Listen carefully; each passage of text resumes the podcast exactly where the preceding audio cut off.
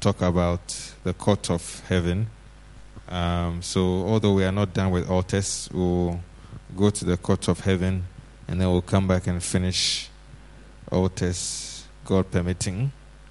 So, um, we want to um, seek to understand a few things. Um, first is uh, with regards to God. Um, God is um, a number of, He plays a number of roles. Um, the role that um, most people regard Him to play is that He's the creator, right? He's the creator and He's He, he owns everything.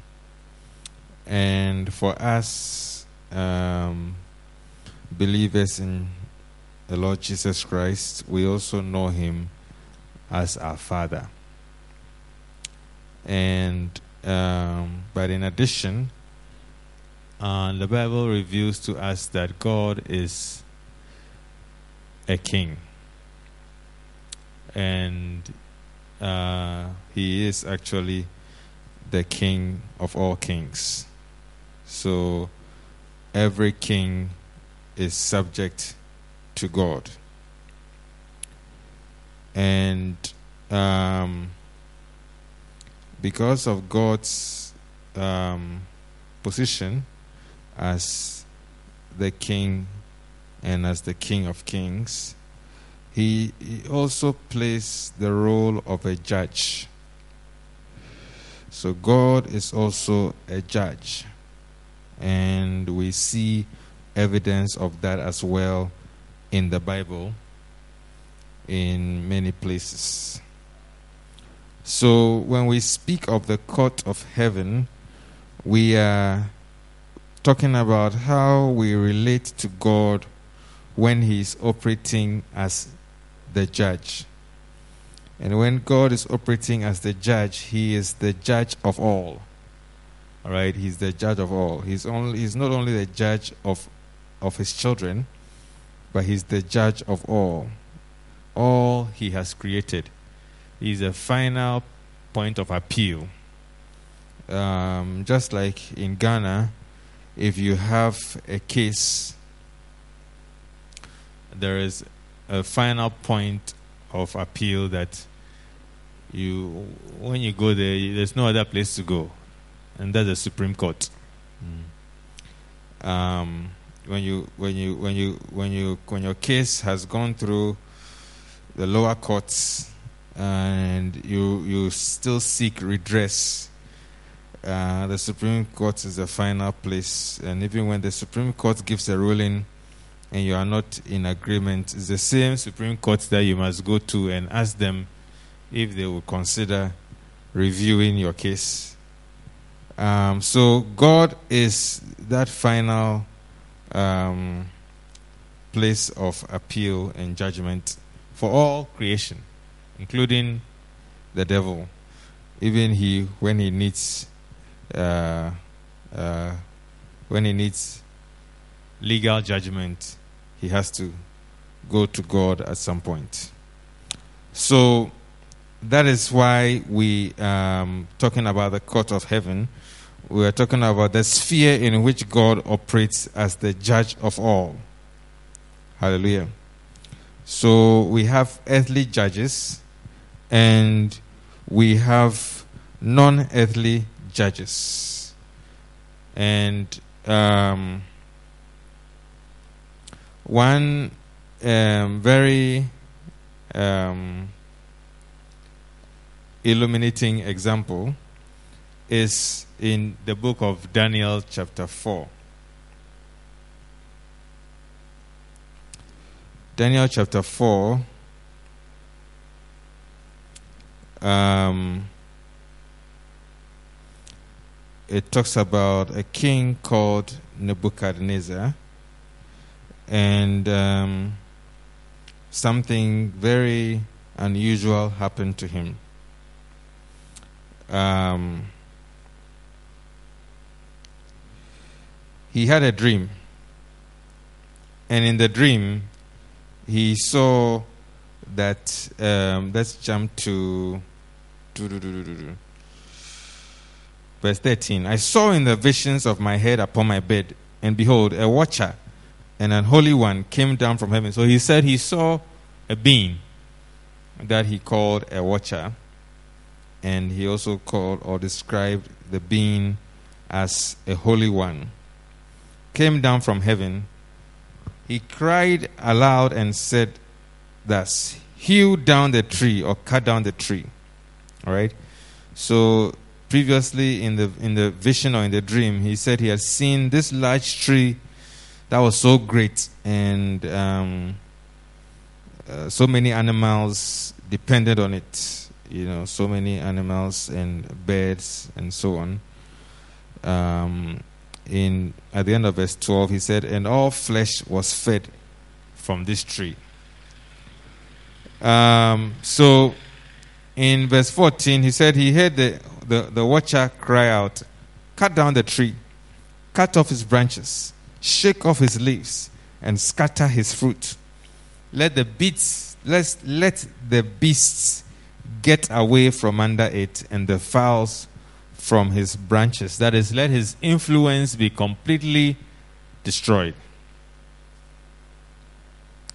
Verse 15 Nevertheless, leave the stump of his roots in the earth, even with a band of iron and brass, in the tender grass of the field and let it be wet with the dew of heaven, and let his portion be with the beasts in the grass of the earth. So, so when you cut down the tree, leave the stump in the ground among the grass and the dew, and let that be the place of that tree for some time.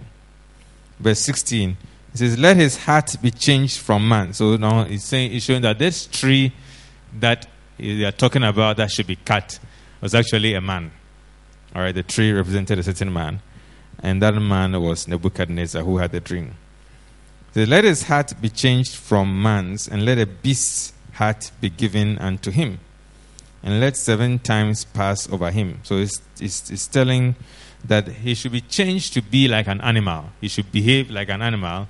And it says there's a period of time that will happen. It says seven times will pass over him. And then verse 17 is, is what we wanted to look at. It says, This matter is by the decree of the watchers. And the demand or the sentence, right, is my Bible says the another rendition of that word is sentence. All right, the Strong's dictionary says it's a judicial decision. So it says that this sentence or this demand or this judicial decision is by the word of the holy ones. Hallelujah. To the intent that the living may know that the Most High God rules in the kingdom of men. So it says that this is done for us to know that God is the judge even among human beings and in human matters. God ruleth in the kingdom of men and giveth it to whomsoever he will, and he sets up over it the basis of men. All right? So, what we wanted to see was that the, a, a sentence passed on somebody, that's the king Nebuchadnezzar, and that sentence was not from an earthly judge or an earthly court, but that sentence was from a court that was comprised of um, certain beings that the Bible calls watchers. All right? So we, we want to see that there are courts outside of earthly courts that we have. Okay? It's not only on the earth that we have courts, there are spiritual courts as well. And in this case, the Bible is showing us that there is a court that is overseen by certain beings that are called watchers, and, and they can pass sentence, they can issue judgments. Hallelujah. All right?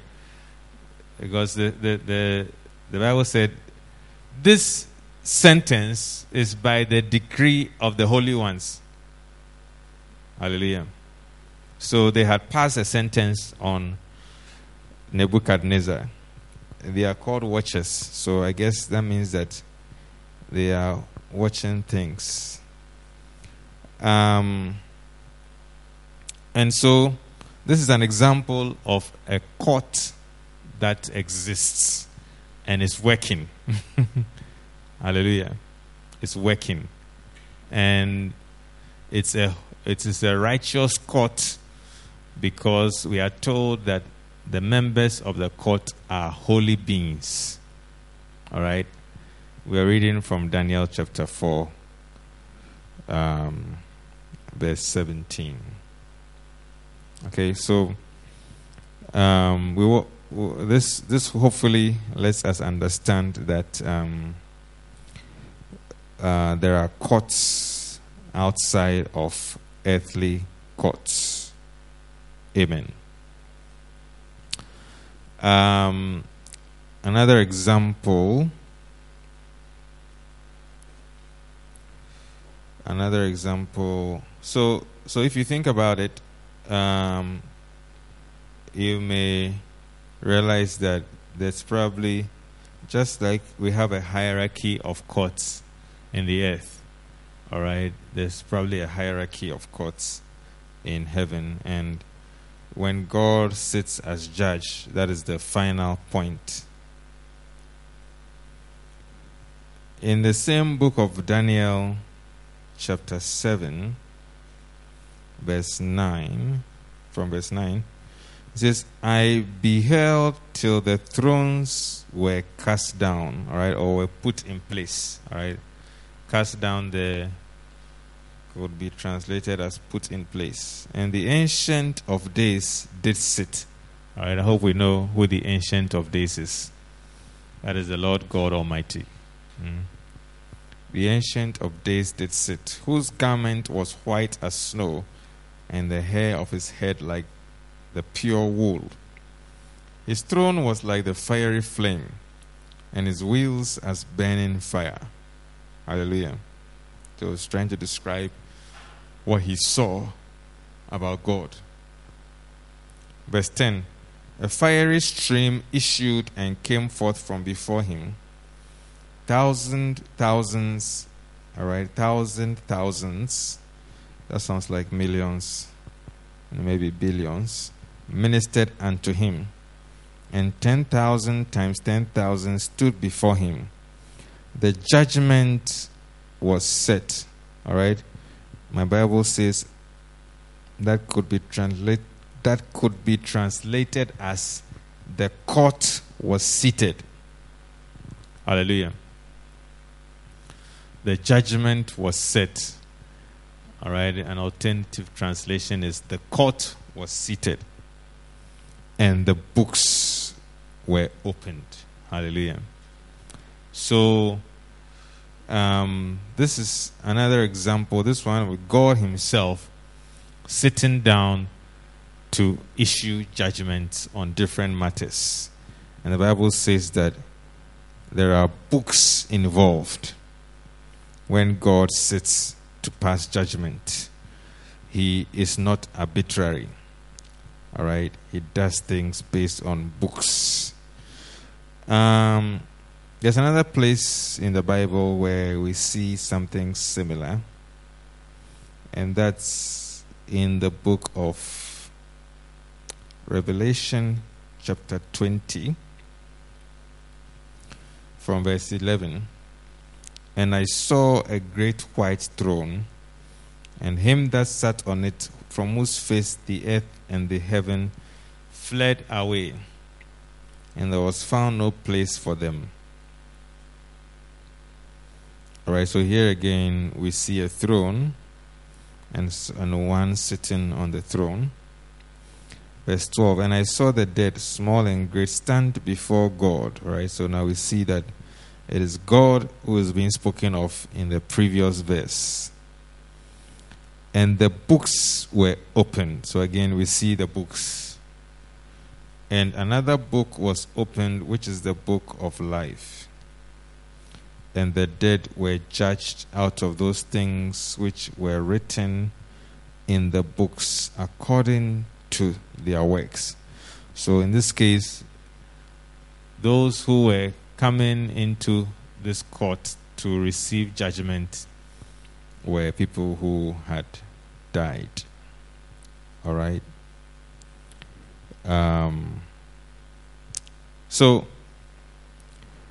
we want. I wanted us to see that there is a system of spiritual courts that operates and is operating even as we are here. And um, the highest court is the one that God Himself presides over. Hallelujah. And um, many things happen there. So we want to um, now consider why is this important to us? All right? Why is this of relevance to us? Okay? The reason why it's important to us is because there are our lives are affected by the decisions of courts. All right? Our lives are affected by the decisions of courts. Um, I remember right after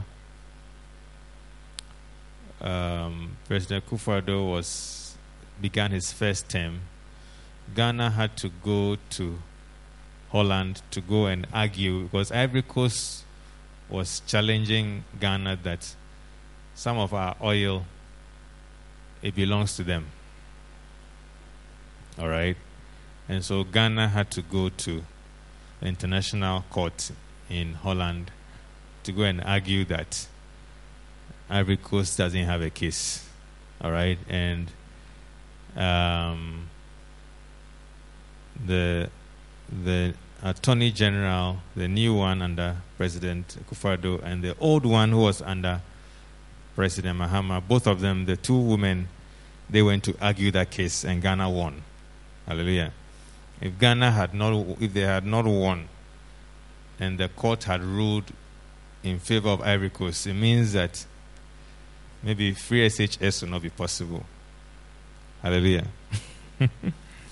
because the oil money might have reduced. You understand? or maybe the road to your hometown will still be full of potholes. maybe it still has potholes, but don't worry about it. so the decisions of courts affect our lives. Hallelujah. Um, I found out, was it somewhere last year, that uh, the place we call Trasacco Valley, that estate, that a, a, a court in Ghana had ruled that who, the, the people who sold it to the company that developed it were not the rightful owners. All right? So that land must go back to its rightful owner. All right? And all the people who are living there, all right, I don't know what they are going to do. Okay? But that's uh, some of the most expensive houses in Ghana in that estate. So the decisions of court affect our lives in one way or the other. All right? Um, and so when there are courts that are operating, um, we want to be aware so that um, the times when our lives are being impacted by the decisions of one court or the other, we can, when we when we know, we we can do something about it. Are we are we are we following? Mm-hmm. When we know, we can do something about it. So, um, it's a problem when you have a court case and you're not aware of it. All right? That one alone can cause judgment to be made against you for not showing up. Okay? So, um, now, there are different reasons why we may be involved in court. All right? Maybe you are a very peace loving person and you don't know why you would ever end up in a court. But there are different reasons why um, you may end up in court. One reason is that we have an adversary. An adversary is somebody who is against you, right? Somebody who is opposed to you. Okay? And in Romans chapter 12, verse 10, eh, Revelation 12, verse 10, sorry, uh, the Bible talks about an accuser who accuses us before God day and night. Okay? So Revelation 12:10 says, And I heard a voice, I heard a loud voice saying in heaven, Now is come salvation and strength and the kingdom of our God and the power of his Christ. For the accuser of our brethren is cast down, which accuse them before our God day and night. All right? So the devil and his uh, his staff, all right, his employees, uh, they accuse us. They prepare cases against you, all right, as you're walking around living your life happily somebody is looking for a reason to accuse you to God. Okay? To accuse you to God. Why? Because if he can find a good basis to accuse you to God on something regarding something you have actually done, which was not right, okay, then he may win a judgment against you. And if he does win a judgment against you, then he will happily carry it out. You see? Happily carry it out. And when he's doing that, he will he will do it with God's authority. All right? Uh-huh. So that kind of thing, even your prayers cannot do anything about it. You understand? Hmm. So, not long ago, I was leaving home in the morning and I saw there's a house in my neighborhood and I saw these police cars and they were throwing things out of the house.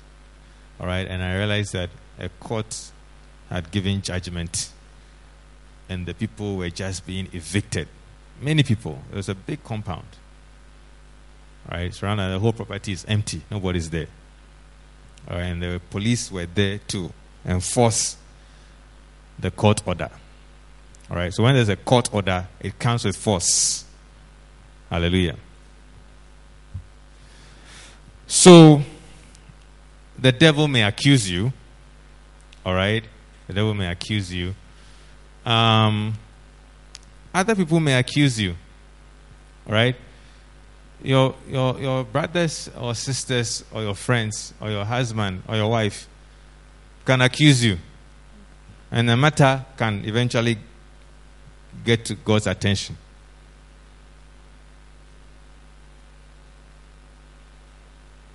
All right? So, people who People who know you can accuse you. Let's look at a few examples. Um, so, Numbers chapter 12. Hey. Numbers chapter 12, yes.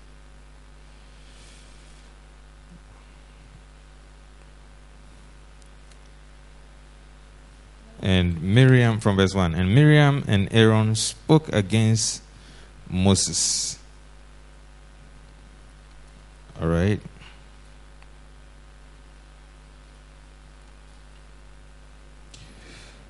Because of the Ethiopian woman he had married. So Moses had married a black woman, and Aaron and Miriam were not happy about it at all. All right? For he had married an Ethiopian woman. And they said, As the Lord indeed. They began to question Moses' spiritual standing because of the woman he had married. All right? Has the Lord indeed spoken only by Moses? Has he not spoken also by us? And the Lord heard. Hallelujah. Can we see that? The matter came to God's attention. This was an accusation by siblings. Okay? Um, and so the court summoned them. All right? All three of them, they should appear. Okay? Um, verse 4. And the Lord spake suddenly unto Moses and unto Aaron and unto Miriam Come out, you three, unto the tabernacle of the congregation. And they three came out. And the Lord came down in the pillar of the cloud and stood in the door of the tabernacle and called Aaron and Miriam. And they both came forward. So they were the plaintiffs. All right, the plaintiff is the one who's bringing the matter to court. All right, so come and let me hear your case. All right? And he said, Hear now my words. If there be a prophet among you, I, the Lord, will make myself known unto him in a vision and will speak unto him in a dream. My servant Moses is not so, who is faithful in all my house. With him will I speak mouth to mouth, even apparently and not in dark speeches. And the similitude of the Lord shall he behold. Wherefore then were ye not afraid to speak against my servant Moses? And the anger of the Lord was kindled against them, and he departed. And the cloud departed from off the tabernacle, and behold, Miriam became leprous, white as snow. And Aaron looked upon Miriam, and behold, she was leprous. And Aaron said unto Moses, Alas, my Lord, I beseech thee, lay not this sin upon us, wherein we have done foolishly, and wherein we have sinned. So, the court ruled that Aaron and Miriam did not have a case. Okay? And when you go to court and you waste the court time, there can be penalties awarded against you. Costs. Costs awarded against you. Like in Ghana, they will say, we, we award costs of 1,000 cedis or 5,000 cedis. All right? So when the judge completed the matter, costs have been awarded against Miriam and Aaron. Miriam's own, she had to pay immediately. Aaron's own, she, he paid later. All right? So when the court session ended, Miriam had leprosy. Okay? For making an accusation she should never have made. All right? Um, and now Abra- Moses tried to ask God, try to pray about it. All right? You see, I was saying earlier that when court decisions are issued, it's no longer a simple prayer matter. All right? 13. And Moses cried unto the Lord, saying, Heal her now, O God, I beseech thee. And the Lord said unto her, If her father had spit in her face, will she not be ashamed seven days? Let her be shut out from the camp seven days, and after that, let her be received. So, even though Moses prayed, God still said what, what has happened has to happen. Hallelujah. Can we see that? All right. So, Moses, that, um, if, if you read about Moses, like every prayer he prayed, God answered him. But in this matter, uh, why? Because this was a court decision. All right? And court decisions are not simply overturned because the judge likes the person asking. All right? Now, there's something we want to see here. When we come before God as a judge, All right? His decisions and his, his evaluation of a case is not based on. Um, uh, okay, we want to understand what is it based on. All right? It's based on his purpose, the divine purpose and counsel of God. Hallelujah. God's decision in a matter is based on his purpose. When you go before God to argue a case, the case is not about you, it is never about you.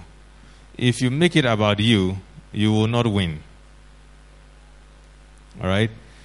You don't go to the court of heaven and make a case based on how you are suffering or how life is hard. All right? Or anything like that.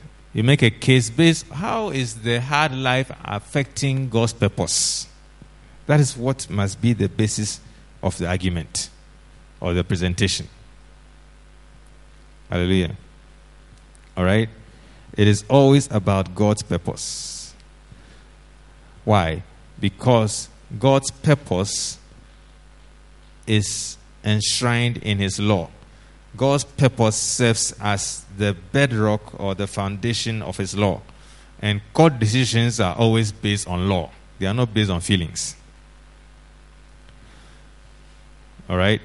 court decisions are always based on law. And the law of God is founded on his purpose. So, do you understand when I say God's purpose? There is a divine purpose and objective to all that exists. All right? God has a purpose in all that he has made and a purpose that he's executing or he's carrying out. And be, by virtue of who he is, his purpose or his intention is what is paramount. That is the most important thing. By virtue of who he is, everything else must submit and succumb to God's purpose. All right? So that elevates God's purpose to the highest the le- highest level of importance. And therefore, when he's considering a matter, it, the matter is weighed against its, how it is consistent or it complies with his purpose, not other factors like how bad the situation is or anything like that. That is not what it's about. Hallelujah. Uh, are we understanding? All right. So if if the devil goes to accuse us before God, he needs to demonstrate how what you have done is undermining God's purpose. Do, do you understand? Yes. All right. If you steal money, you show God how this this stealing is inconsistent with the plan He Himself, God, He wrote for your life. And that by this time of your life, you are supposed to be teaching people that they shouldn't steal. You yourself, you are stealing.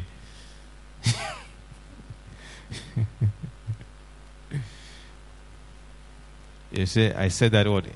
In the God's court, books are used. And one of the books that the devil can call for is the book God has written about your life. Because the Bible says that every one of us, God has written a book about your life. And so he can call for that book. That let's check. and God will agree. Hallelujah. Because in his courts, it is books that are referenced. Things are not done in an arbitrary manner. It's not just, things are not done anyhow. It, doesn't just do things anyhow. It, he does things with a basis. Hallelujah.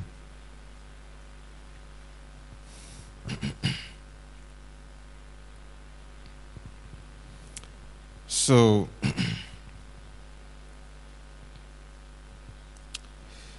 in verse 7, he says, My servant Moses is faithful in all my house. Hallelujah.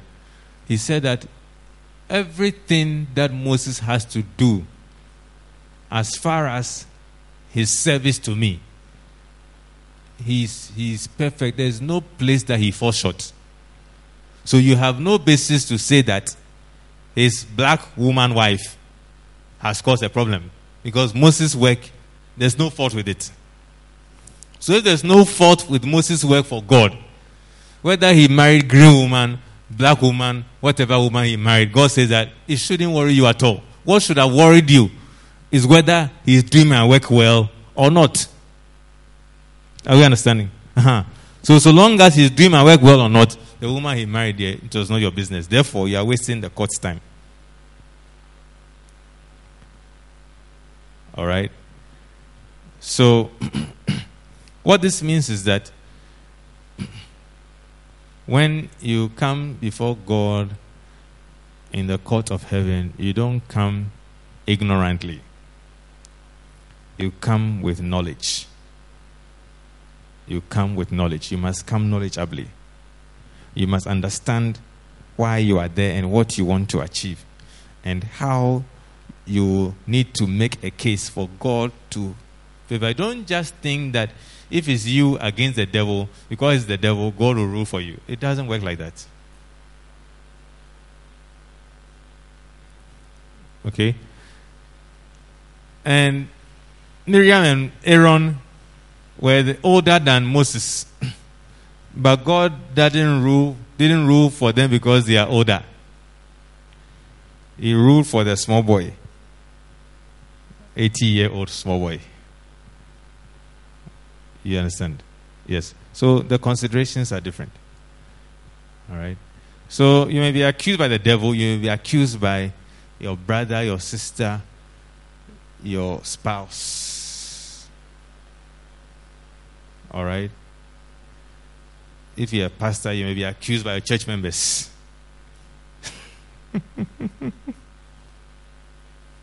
All right. Moses was accused by his church members. Moses there, he had, he had the people were worrying him almost always. They were worrying him, and God will have to come in. All right. Oh, we can't look at that today, but.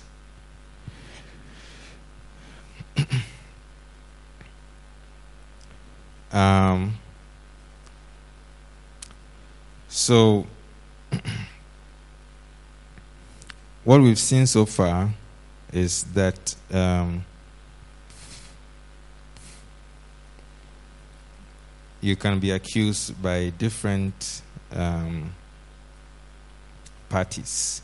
Now, so what happens is that what happens is that sometimes there's something affecting your life in some way, and um,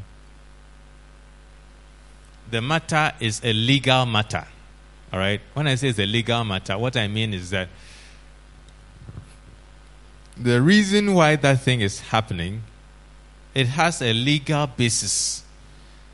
There's something behind it that is related to a court. All right? And how will you know? How will you know?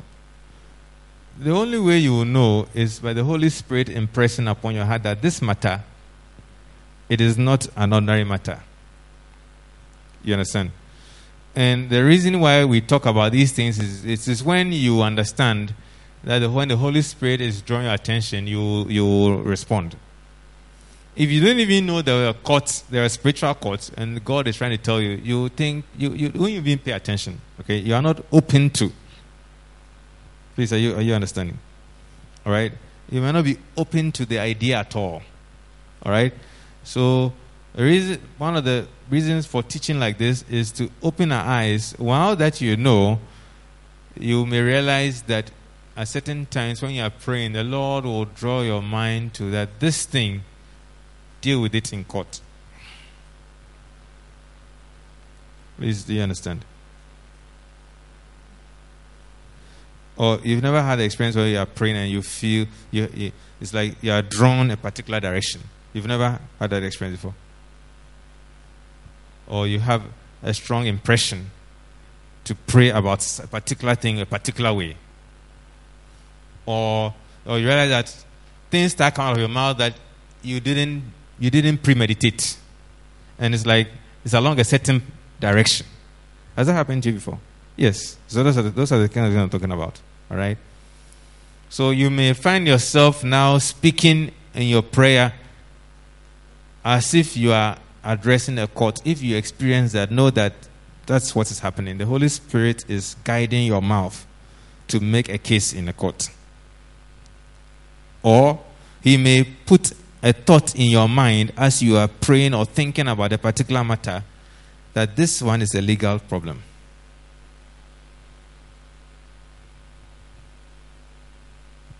All right? Sometimes somebody is trying to break a habit, and the reason why the habit he, he or she is struggling to break it is because there's a legal judgment that is affecting either that person or maybe their family. And now uh, nobody can cast out the demon. If there's a demon involved, that demon has divine God's authorization. Now you just think about it. When a demon gets God's, not just permission, oh, but God's backing. All right? Ono oho na rope so proud. Na se senyanko pontanichi. You understand? Uh, they don't they won't give up. It will take something extraordinary to get them to leave you alone. All right? So you will see that you may pray about it, you do all kinds of things, but that particular thing doesn't change. It doesn't even get, it doesn't even improve. Even anything might even get worse. Okay? So,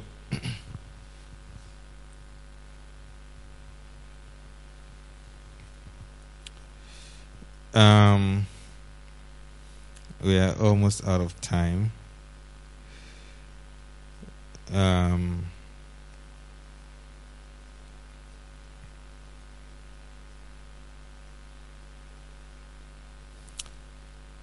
so let's see if we can look at one example.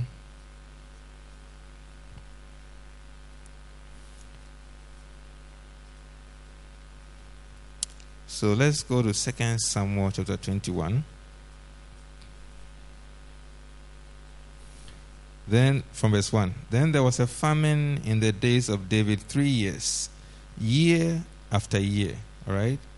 And David inquired of the Lord, and the Lord answered, It is for Saul and for his bloody house, or his bloodthirsty house, because he slew the Gibeonites. All right? So the Gibeonites were not from Israel, but Israel had a covenant with them when they when they came out of Egypt. As they moved in closer to the promised land the Gibeonites met them and actually deceived Joshua. And Joshua entered into a covenant with them and then he found out that they had tricked him. All right? But because of the covenant they couldn't kill them like they destroyed the other nations. Okay?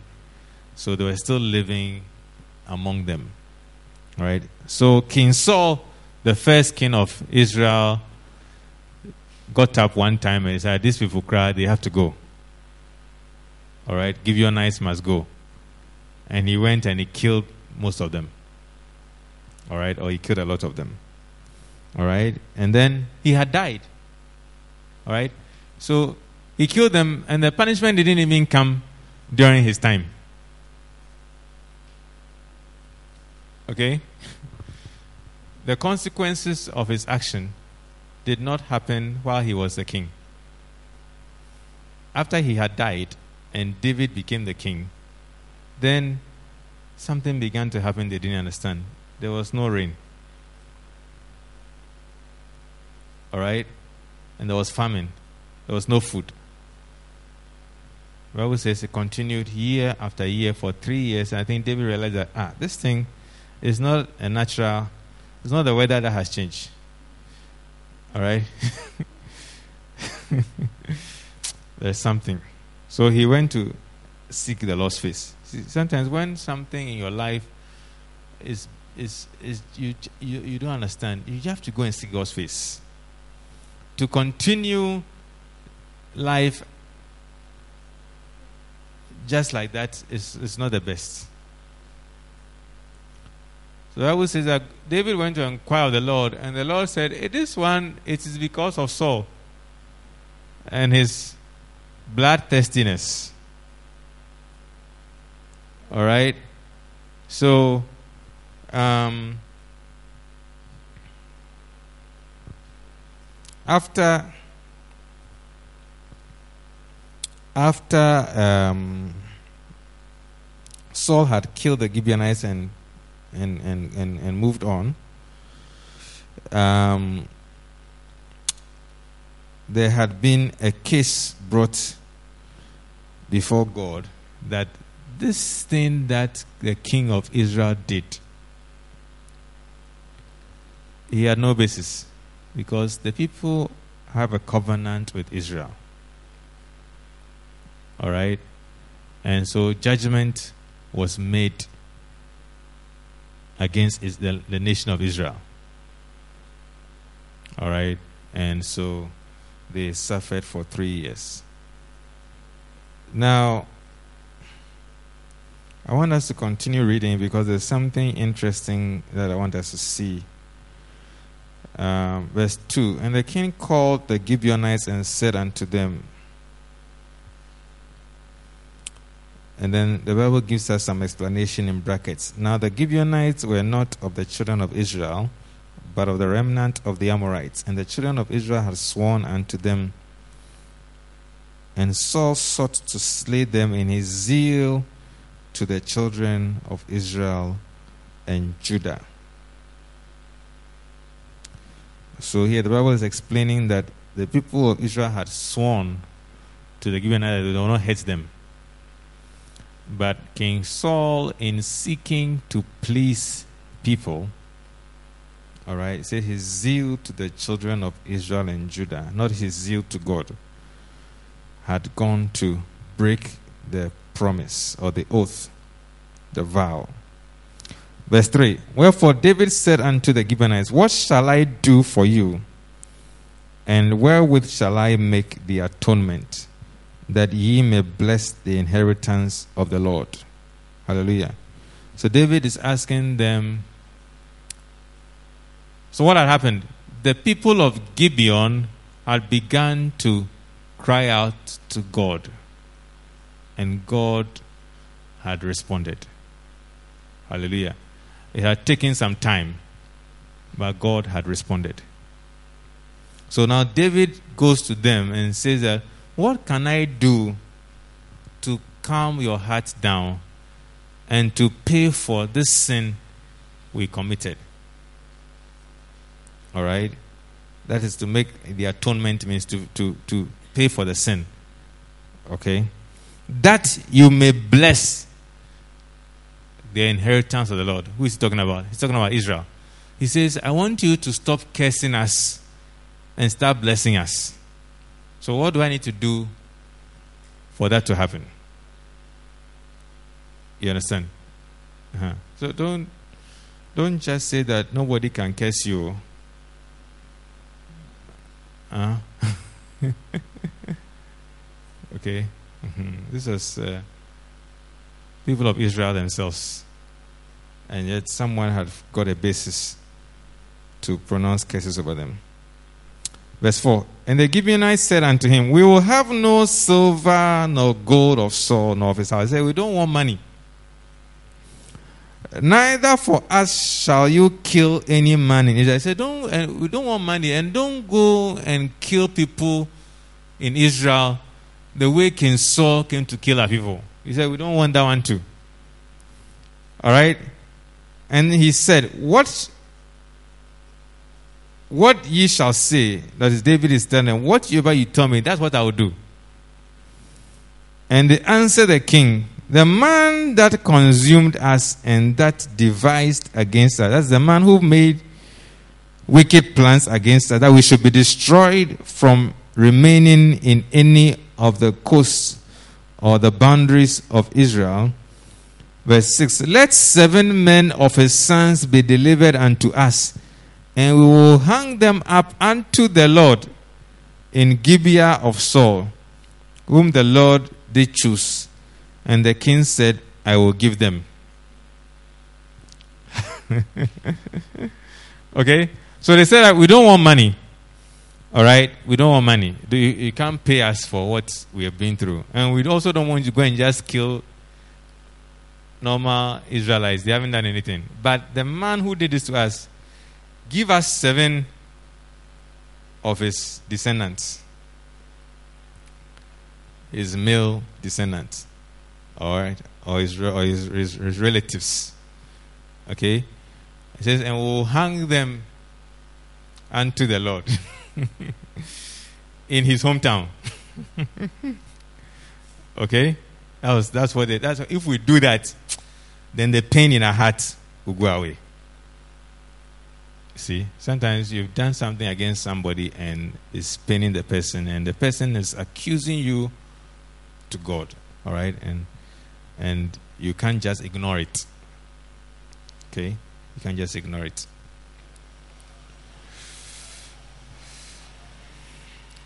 So verse eight. Hey, it's eight twenty-seven.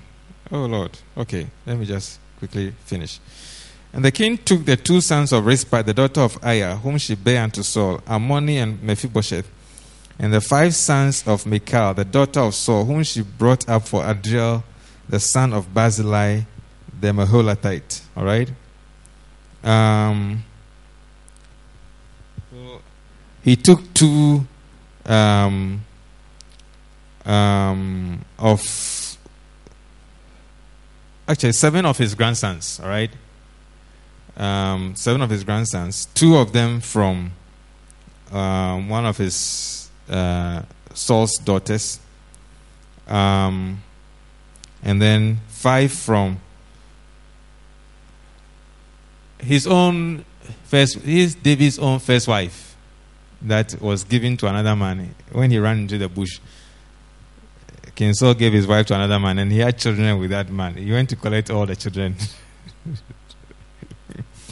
I added them. All right, seven. So he got seven. Verse 9 And he delivered them into the hands of the Gibeonites, and they hung them in the hill before the Lord. And they fell all seven together and were put to death in the days of harvest, in the first days in the beginning of barley harvest. All right? Um, so let's jump since we're out of time.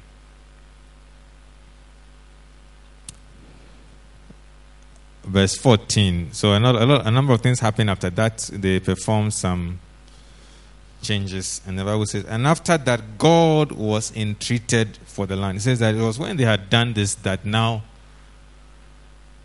when they called unto God on behalf of, on, on, with respect to what was happening in their land, the shortage of food and the hunger, says now God listened and did something about it. Hallelujah. All right. You know, so imagine that somebody has gone to a spiritual court and asked that